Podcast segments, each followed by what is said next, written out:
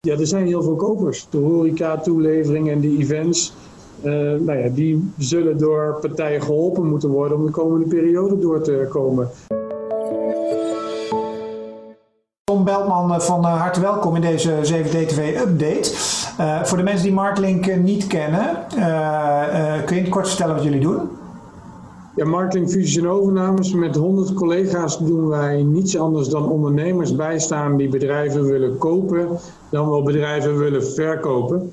En dat doen we op vijf vestigingen in Nederland, maar ook met een vestiging in Düsseldorf en een vestiging in Antwerpen. Hey, en uh, dat kopen en verkopen, dat doen jullie dan nooit tegelijkertijd, neem ik aan?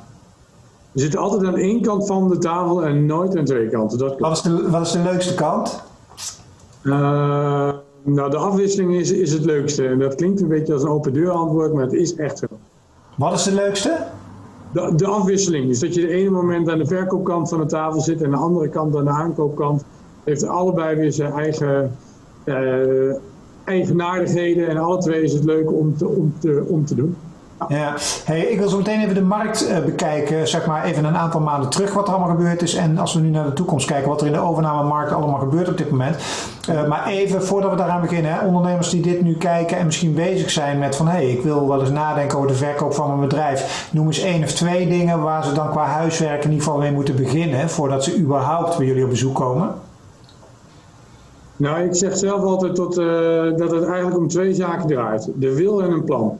Dus niet zozeer over cijfers of wat is de koopsom. Maar als ondernemer ga je zelf echt goed ten raden. Wil ik mijn bedrijf echt verkopen? Dat klinkt ook weer als een open deur. Maar dat is niet zo. We zien toch met enige regelmaat dat iemand dacht te willen verkopen. Of dat hij door externe factoren vond dat hij moest verkopen. Maar daar eigenlijk niet aan toe is. Dus wil ik echt verkopen? En ten tweede is, wat is een logisch plan? Dus als ik het aan mijn managementteam wil, wil verkopen, maar die hebben zelf geen geld en jij wenst slechts te verkopen als iemand bij overname de 100% de koopsom betaalt, dan kan je eigenlijk niet aan je management verkopen. Hmm.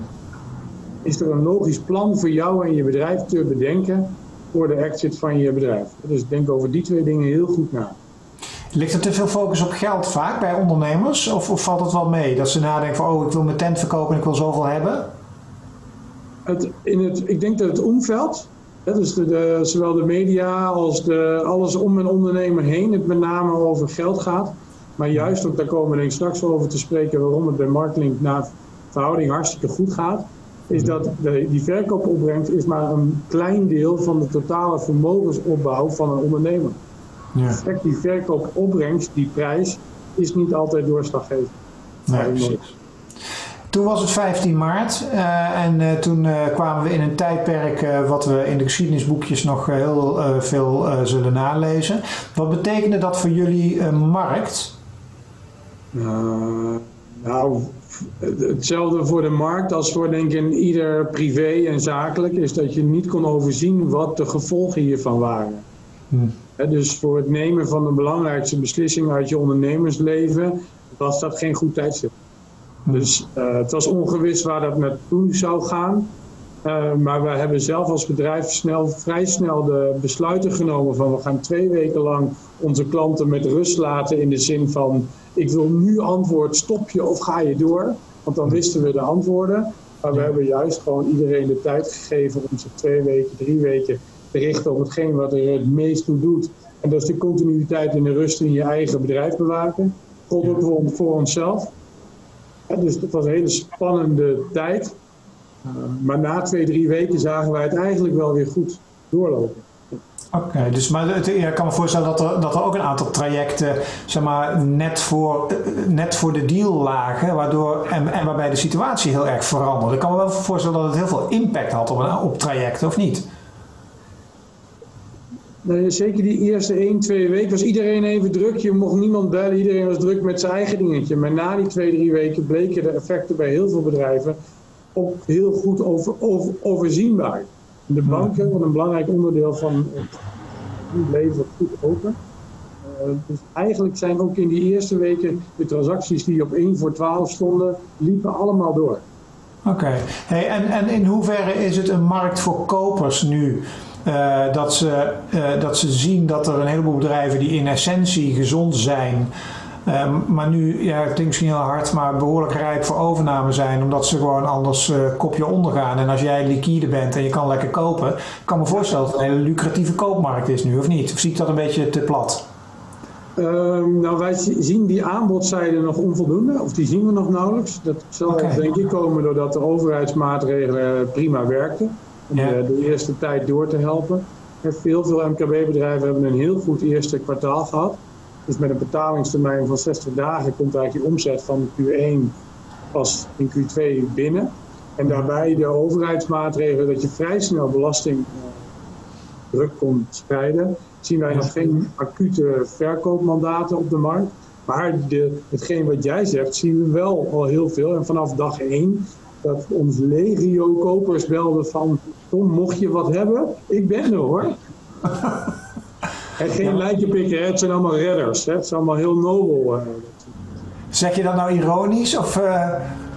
Beide kanten. Het is altijd het dubbele hoor. Het is ook de twee zijden. Ja, want luister, er is heel veel geld in de markt. Hè? Je, bedoel, het, het, het, het, het klotst tegen de plint omhoog, geloof ik, of niet? Mm -hmm. Ik bedoel, het, ja, het staat allemaal. Dus... jaren zo, ja. Er is kapitaal ja. voldoende. Ja. En, en hoe kan dat?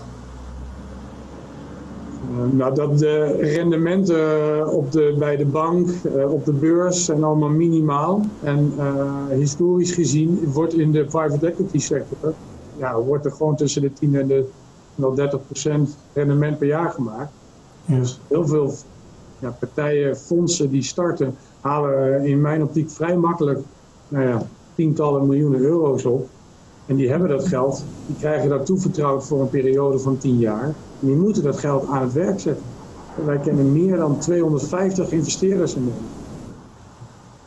Hoe zie je die nu bewegen? Ik bedoel, als we eens kijken naar de markten, we hebben de, de, de, eerste schrik is voorbij. Er is nu een soort van situatie waarbij iedereen een beetje zijn hart vasthoudt van nou, kijken wat de komende maanden gaat gebeuren. Uh, schets, schets de overnamemarkt is voor, voor het komende half jaar of jaar. Ja, nou, eigenlijk heel goed. Wij zijn begonnen met een portefeuille die we nog nooit gehad hebben qua aantal verkoopmandaten. Nou, eigenlijk is 90% van daarvan liep, liep, en loopt gewoon door. Hmm. Dus een bedrijf wat in de eventsector of iets dergelijks zit, ja, dat soort verkoopprojecten liggen stil. Dus toch maar een klein percentage van de markt. Ik schat dat op 10%. En die overige 90%, daar zitten er wat bij die het veel beter zijn gaan doen. Denk aan allerlei, wat, alles wat met e-commerce te maken heeft. En ja, er zijn heel veel kopers. Dus wij zijn eigenlijk al vrij snel ja, ook via dit soort digitale oplossingen management meetings gewoon weer blijven voeren. En we sluiten intentieverklaringen, uh, ja, we gaan gewoon transacties afronden. En ja, even terug te komen op wat ik eerder zei, dat die verkoopprijs ook niet alleen zaligmakend is. Die ondernemer die misschien 10 miljoen verwachtte, die krijgt nu, omdat het iets minder gaat, misschien 8 miljoen upfront en 2 miljoen in een earn-out. Maar als jouw bedrijf 10 miljoen waard is, dan heb je veelal al een winstgevendheid van meer dan 2 miljoen per jaar al voor meerdere jaren gehad. Ja. Dus de ondernemer is niet dat zijn hele vermogen die 10 miljoen is die hij nu ontvangt. Meestal heeft hij al 10, 20, 30 miljoen.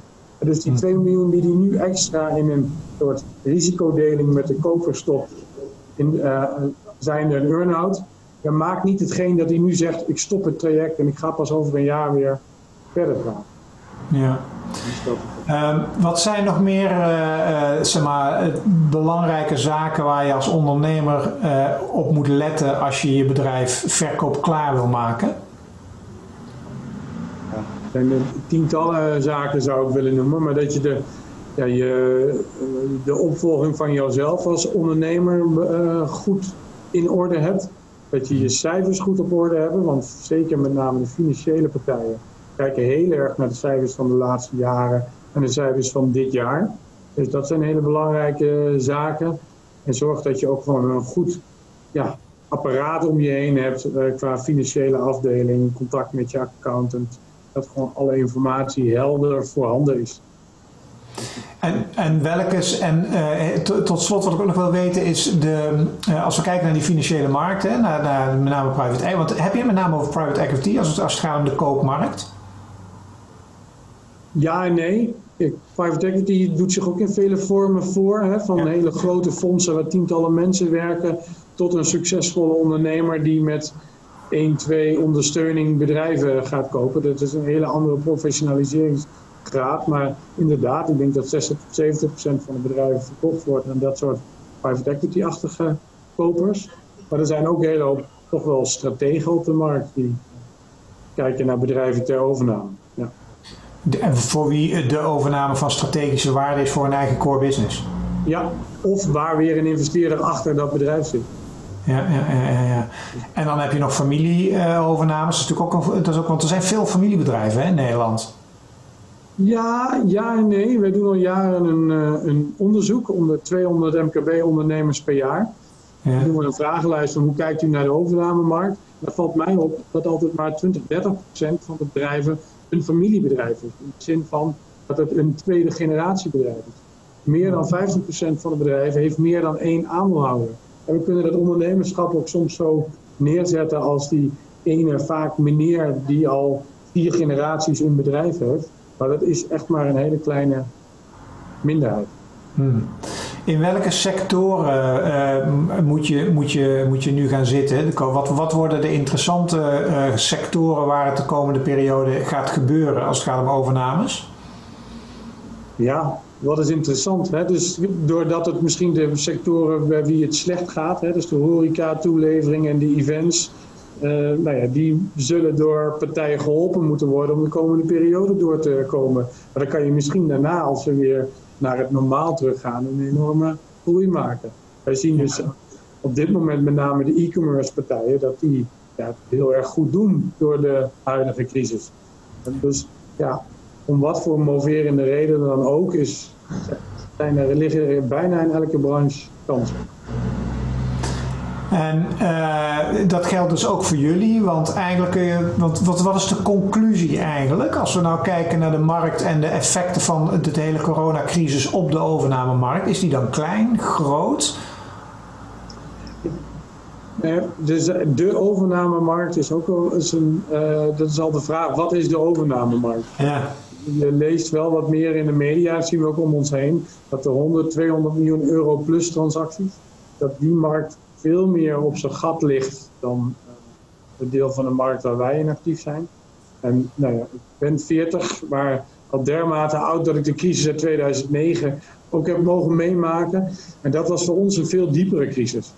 Als hmm. banken niet meer overnames uh, de financiering van doen, en dan vindt er geen overname plaats. Hmm. Nu, uh, heel veel ondernemers kijken hier overheen, kijken hier doorheen en willen gewoon door. Maar ja, dus de financiële crisis in 2009 was voor de markt een veel diepere dan dat de, de coronacrisis, uh, wat op dit moment effect is. Is er nog een taak tot slot voor de banken? Want die hebben natuurlijk in 2009, die crisis waar je het over had, was natuurlijk een belangrijke rol weggelegd voor de banken. Uh, positief of negatief. Uh, de rol van de banken, want jullie werken veel samen met banken, toch? Zeker, in elke transactie doet uh, een bank mee. Ja. Ja. Je, je ziet nu ook private equity partijen die zeggen: ik doe de funding even 100% zelf en ik ga de komende half jaar wel ergens naar een bank toe. Dus dat hm. zijn ook wel weer unieke zaken die je ziet uh, gebeuren. Maar over het algemeen zien wij ja, dat de banken positief acteren in de crisis. Oké, oké. Dus eigenlijk, um, ja, misschien moeten we dan, misschien dit is dan de allerlaatste slotvraag, van wat, gaan we toch nog een soort klap krijgen op de wat langere termijn? Ja. ja dat is een moeilijke vraag is natuurlijk, hè? dat is wat iedereen het over heeft, gaan we die tweede hoos krijgen?